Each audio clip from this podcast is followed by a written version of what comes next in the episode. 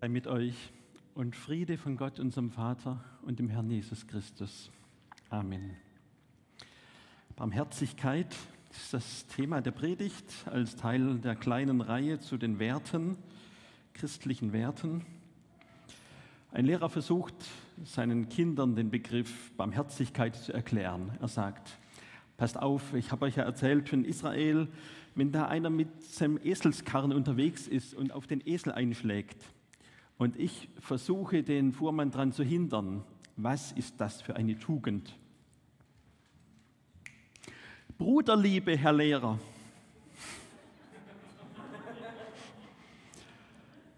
Nicht ganz so einfach mit der Barmherzigkeit. Ich frage mal ganz unbedarft. Bist du ein barmherziger Mensch? Also ich schon. Also mir gehen manche Geschichten echt ans Herz. Wenn ich da mitkriege, wie jemand leidet, das lässt mich nicht kalt. Manchmal bin ich echt nah am Wasser gebaut. Und im Alltag kann ich auch oft ganz großzügig sagen, kann doch mal passieren. Vor allem bei Dingen, die mir auch immer passieren. Bei Sachen, die mir nicht passieren, fällt mir schon ein bisschen schwerer. So Auto auf dem Radweg parken, Hallihallo, geht's noch? So ein E-Roller mitten im Weg abstellen, also manche Sachen verdienen keine Barmherzigkeit, bitte. Ähm, Müll auf die Straße werfen, sich nicht an die Regeln halten, nur weil es bequemer ist. Hallo? Nee, man kann wirklich nicht überall barmherzig sein. Mit mir selber bin ich übrigens auch nicht immer barmherzig. Über manche Fehler kann ich mich jahrelang ärgern. Ich glaube, da sind die Menschen verschieden. Manche sind so großzügig mit sich wie mit niemandem sonst und andere tragen sich Jahre und Jahrzehnte lang ihre Fehler nach und wenn es nur Lappalien sind. Wie sieht es mit den Familienmitgliedern aus? Oh, heikler Punkt. Barmherzigkeit mit dem Ehepartner, mit den Kindern, mit den Geschwistern, mit den Eltern. Oh, oh. Und wie sieht es mit den Kollegen und Nachbarn aus? Also mir fällt da schon das eine oder andere ein, wo mein Verständnis schnell aufgebraucht ist und die Barmherzigkeit auch gleich. Also mit ein bisschen Nachdenken fürchte ich, ich glaube, ich bin doch kein barmherziger Mensch. Und du? Was ist überhaupt die Barmherzigkeit? Erstens, was ist Barmherzigkeit? Barmherzigkeit ist zunächst mal eine Haltung. Eine Sache, eine, eine Haltung, wie ich Dinge angucke, ein freundlicher Blick auf andere Menschen oder auf Situationen. Wer barmherzig ist, der rechnet die Fehler nicht gleich vor. Er ist wohlwollend. Der Duden sagt gütig, mitfühlend, milde, nachsichtig und gnädig. Woher das deutsche Wort kommt, ist übrigens umstritten. Entweder ist es eine Übersetzung vom lateinischen Misericordia, das heißt, also Misa ist arm, unglücklich und Chor ist das Herz. Also wenn man ein Herz für die Armen hat, dann ist man barmherzig. Oder es kommt dieses Barm, könnte auch sein, das kommt von Schoß oder Busen, bedeutet das im Alten, kommt auch in Erbarmen vor. Und dort hält man ja jemanden, für den man sorgt. Im, in den biblischen Sprachen, Hebräisch und Griechisch, gibt es verschiedene Wörter, aber eins davon hat auch mit den Eingeweihten zu tun, wenn es ein an die Nieren geht, was man so sieht. Daher kommen diese Wörter. Barmherzigkeit ist eine Haltung und Barmherzigkeit sind Taten. Vor allem die katholische Tradition hat so die sieben Taten der Barmherzigkeit ähm, entwickelt. Das kommt aus dem Gleichnis vom Weltgericht, Matthäus 25. Hungernde speisen, Dürstende tränken, Nackte begleiten, Fremde aufnehmen, Kranke besuchen, Gefangene besuchen. Und damit sieben sind, wurde noch dazugefügt, Tote begraben. Machen wir jetzt nicht alle Tage, Aber so mit dem Anfang Hungernde, da gibt es schon noch viel, viel zu tun. Dann gibt es noch einige weitere Aufzählungen von Taten der Barmherzigkeit.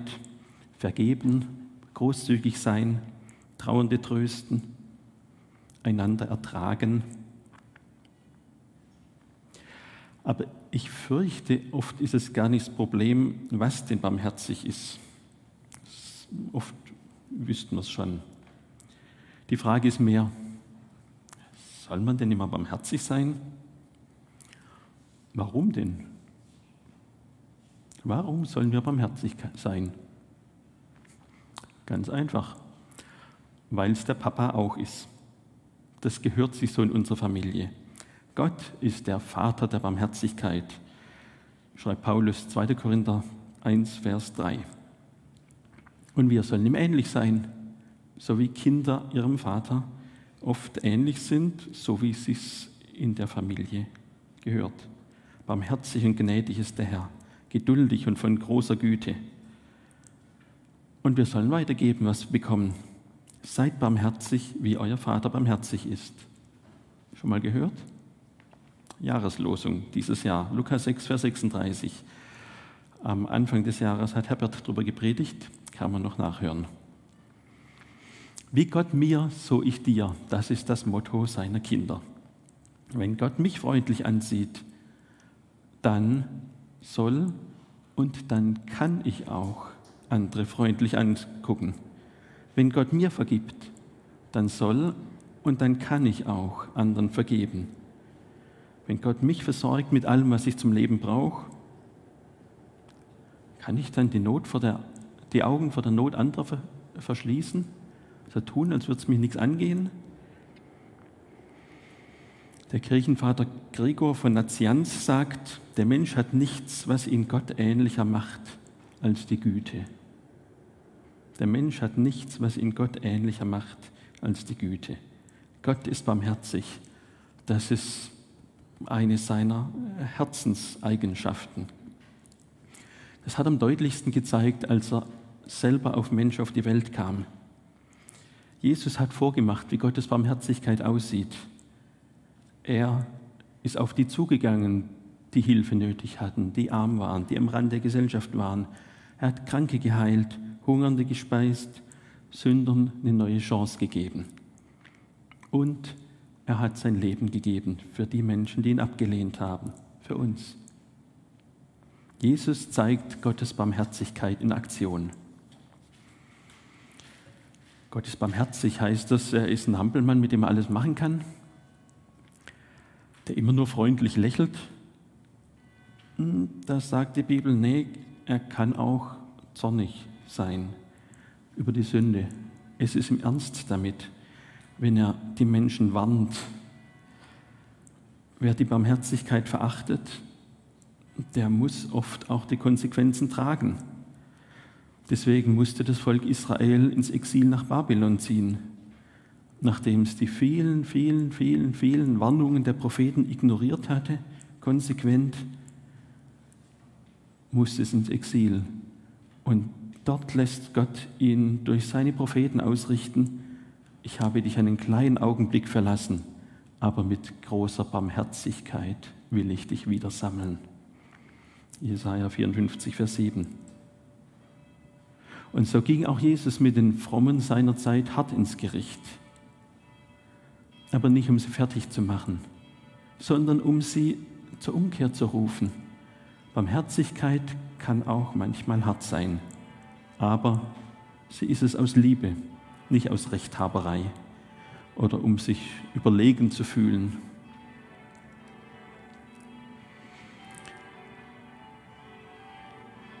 Wenn wir barmherzig sein sollen, drittens, warum fällt es uns trotzdem manchmal schwer, barmherzig zu sein?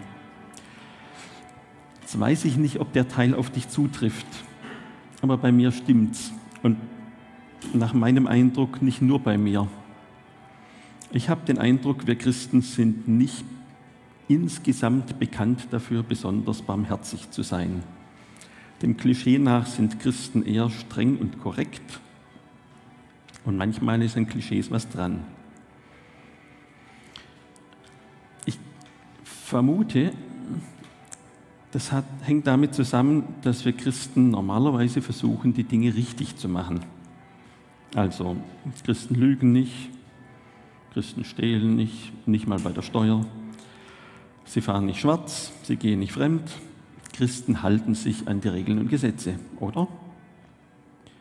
Und wer so lebt, dem fällt es manchmal schon ein bisschen schwer, ein Auge zuzudrücken bei den Menschen, die das nicht tun.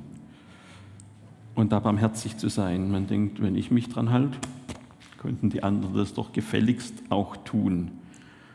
Vielleicht ist manchmal auch so ein kleiner Neid dabei.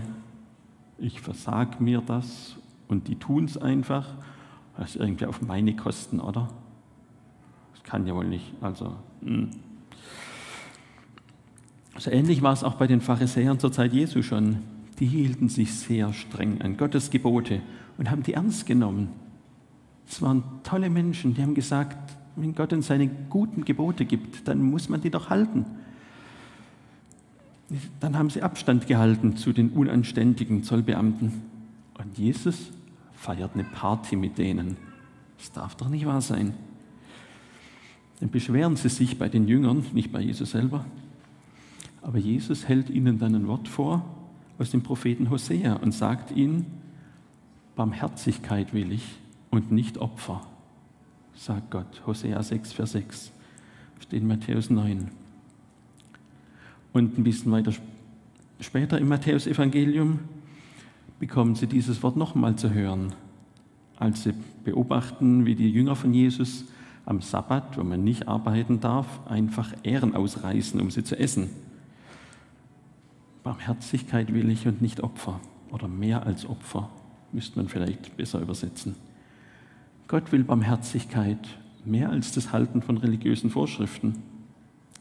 Das fordert mich ein bisschen heraus. Sind die lockeren Sünder am Ende dem Reich Gottes näher als ich, der korrekte Christ?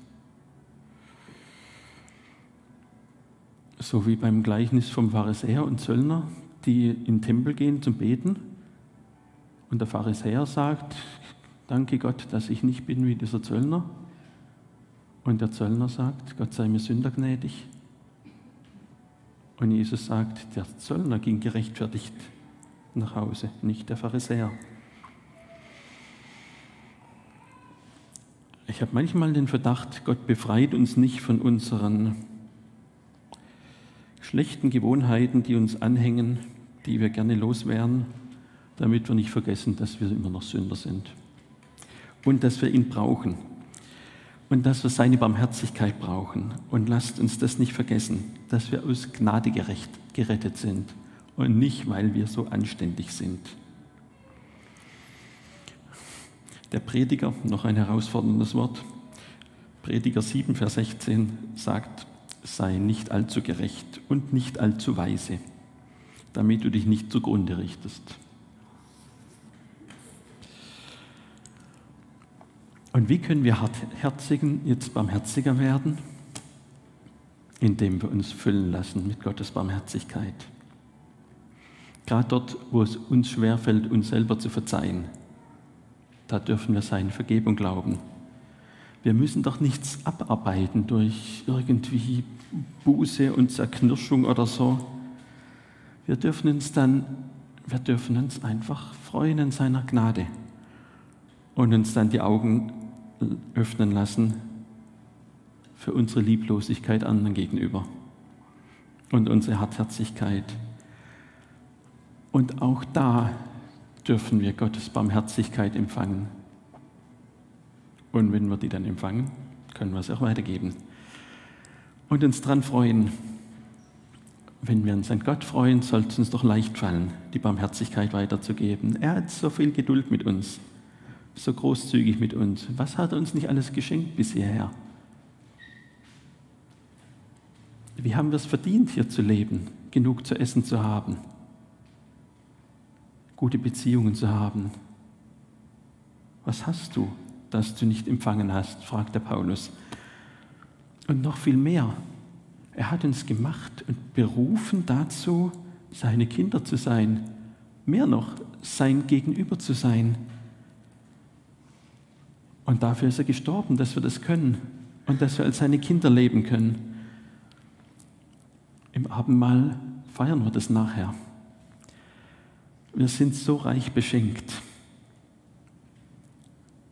Wie können wir da anders als mit uns selbst und mit anderen großzügig zu sein? Unsere Welt braucht barmherzige Menschen. Es gibt so viel Kaltherzigkeit und Hartherzigkeit. So oft werden Menschen fertig gemacht, weil sie einen Fehler gemacht haben, weil sie irgendeine Norm nicht erfüllen.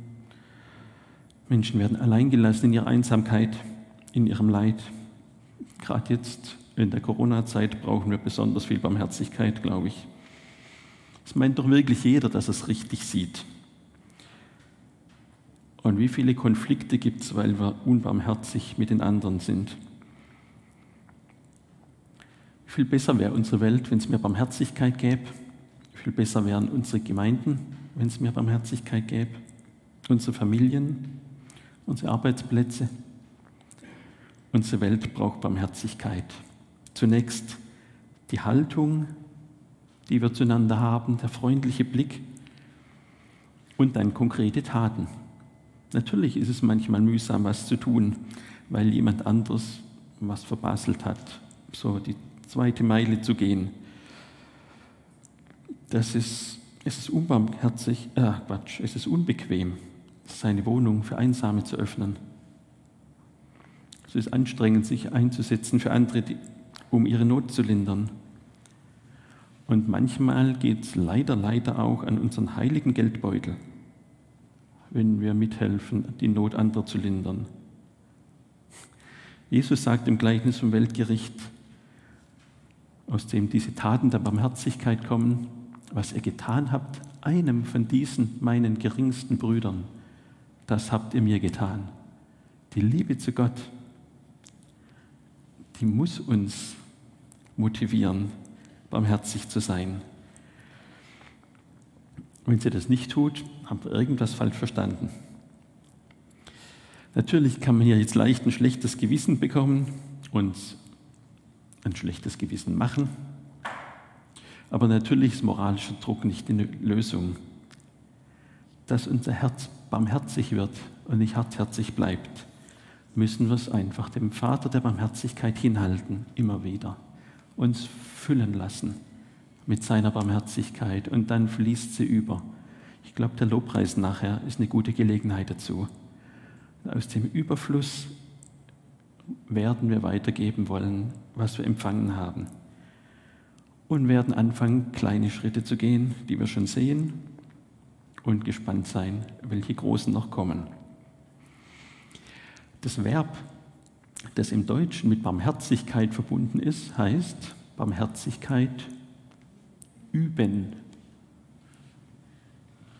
Und üben fängt man an mit dem, was man kann und übt immer weiter und wird besser dabei, oder? Lasst uns Barmherzigkeit üben und gucken, wo Gott uns gebrauchen will. Viertens und letztens ein gelebtes Beispiel. Ich will noch erzählen von jemandem, an dem man Barmherzigkeit gesehen hat, Gottes Barmherzigkeit, wie an wenigen anderen. Friedrich von Bodelschwing, der Ältere oder der Vater. Geboren 1831, schon ein Weilchen her, in einem alten westfälischen Adelsgeschlecht. Sein Vater war preußischer Finanzminister und Innenminister später, also wirklich hochgestellt. Als Teenager war er selbst der Spielgefährte des Kronprinzen und späteren Kaisers.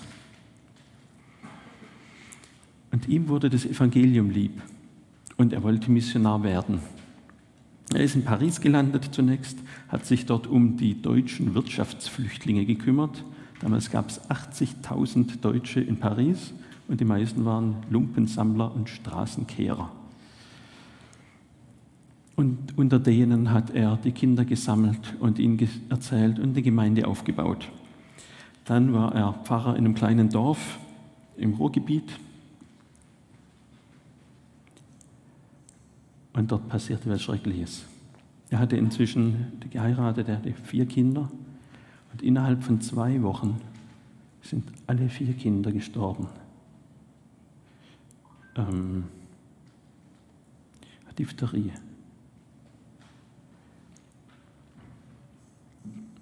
Das war ein Schlag. Und er hat, er hat Trost erfahren, aber trotzdem hat es ihm auch, hat ihn auch geschmerzt bis ins Lebensende. Er sagte später über die Zeit, damals merkte ich erst, wie hart Gott gegen Menschen sein kann. Und darüber bin ich barmherzig geworden gegen andere. Ich komme mit dem Satz nicht gut klar, aber das muss man stehen lassen. Kurz darauf wurde er angefragt als Leiter für eine kleine Anstalt für Epileptiker bei Bielefeld. Die hat er umbenannt in Bethel. Und dort hat er angefangen, das aufzubauen. Es sind ihm immer neue Nöte begegnet. Und wenn Bodelschwing eine Not begegnet ist, er wollte sich darum kümmern. Es geht kein Mensch über diese Erde, den Gott nicht liebt, hat er gesagt. Es geht kein Mensch über diese Erde, den Gott nicht liebt. Immer mehr Kranke und Behinderte wollten aufgenommen werden. Das Werk wuchs immer weiter, wurde zur Stadt der Barmherzigkeit Bethel. Bei seinem Tod war die, waren diese Anstalten das größte Sozialunternehmen von ganz Europa und sind es bis heute. Eine besondere Not, der er sich annahm, waren die arbeitslosen Wanderarbeiter. Zu der Zeit waren viele Menschen auf den Straßen die eigentlich arbeiten wollten, aber nichts anderes konnten als betteln. Und Bodelschwing sagte, das Almosen, das wir ihnen geben, das ist gar keine Hilfe. Er sagte, wenn wir barmherziger werden wollen, dann müssen wir härter werden. Wir müssen ihnen Arbeit geben. Das hat was mit Würde zu tun. Und dann hat er Land erworben und hat eine Arbeiterkolonie aufgebaut damit diese Landstreicher wieder lernen konnten, zu arbeiten, selber ihr Geld zu verdienen und wieder ein geordnetes Leben zu führen. Manchen hat es nicht gepasst, weil es ihnen das Geschäft verdorben hat. Und ein paar von denen haben Bodelschwing überfallen auf der Landstraße, haben ihn verprügelt und in den Graben geworfen. Was macht Bodelschwing? Hält eine Strafpredigt über das undankbare Pack. Nein, dieser Mann streckt seine Arme aus und ruft und sagt, Brüderchen, ihr habt mich hineingeworfen, helft mir doch wieder heraus. Und dieser Mann war so, der strahlte so Liebe aus und Barmherzigkeit. Diese Männer taten das. Zwei von denen wurden später seine Mitarbeiter. Eine andere Anekdote erzählt. Als er mal auf dem Weg zum Kaiser war, zu einer Audienz,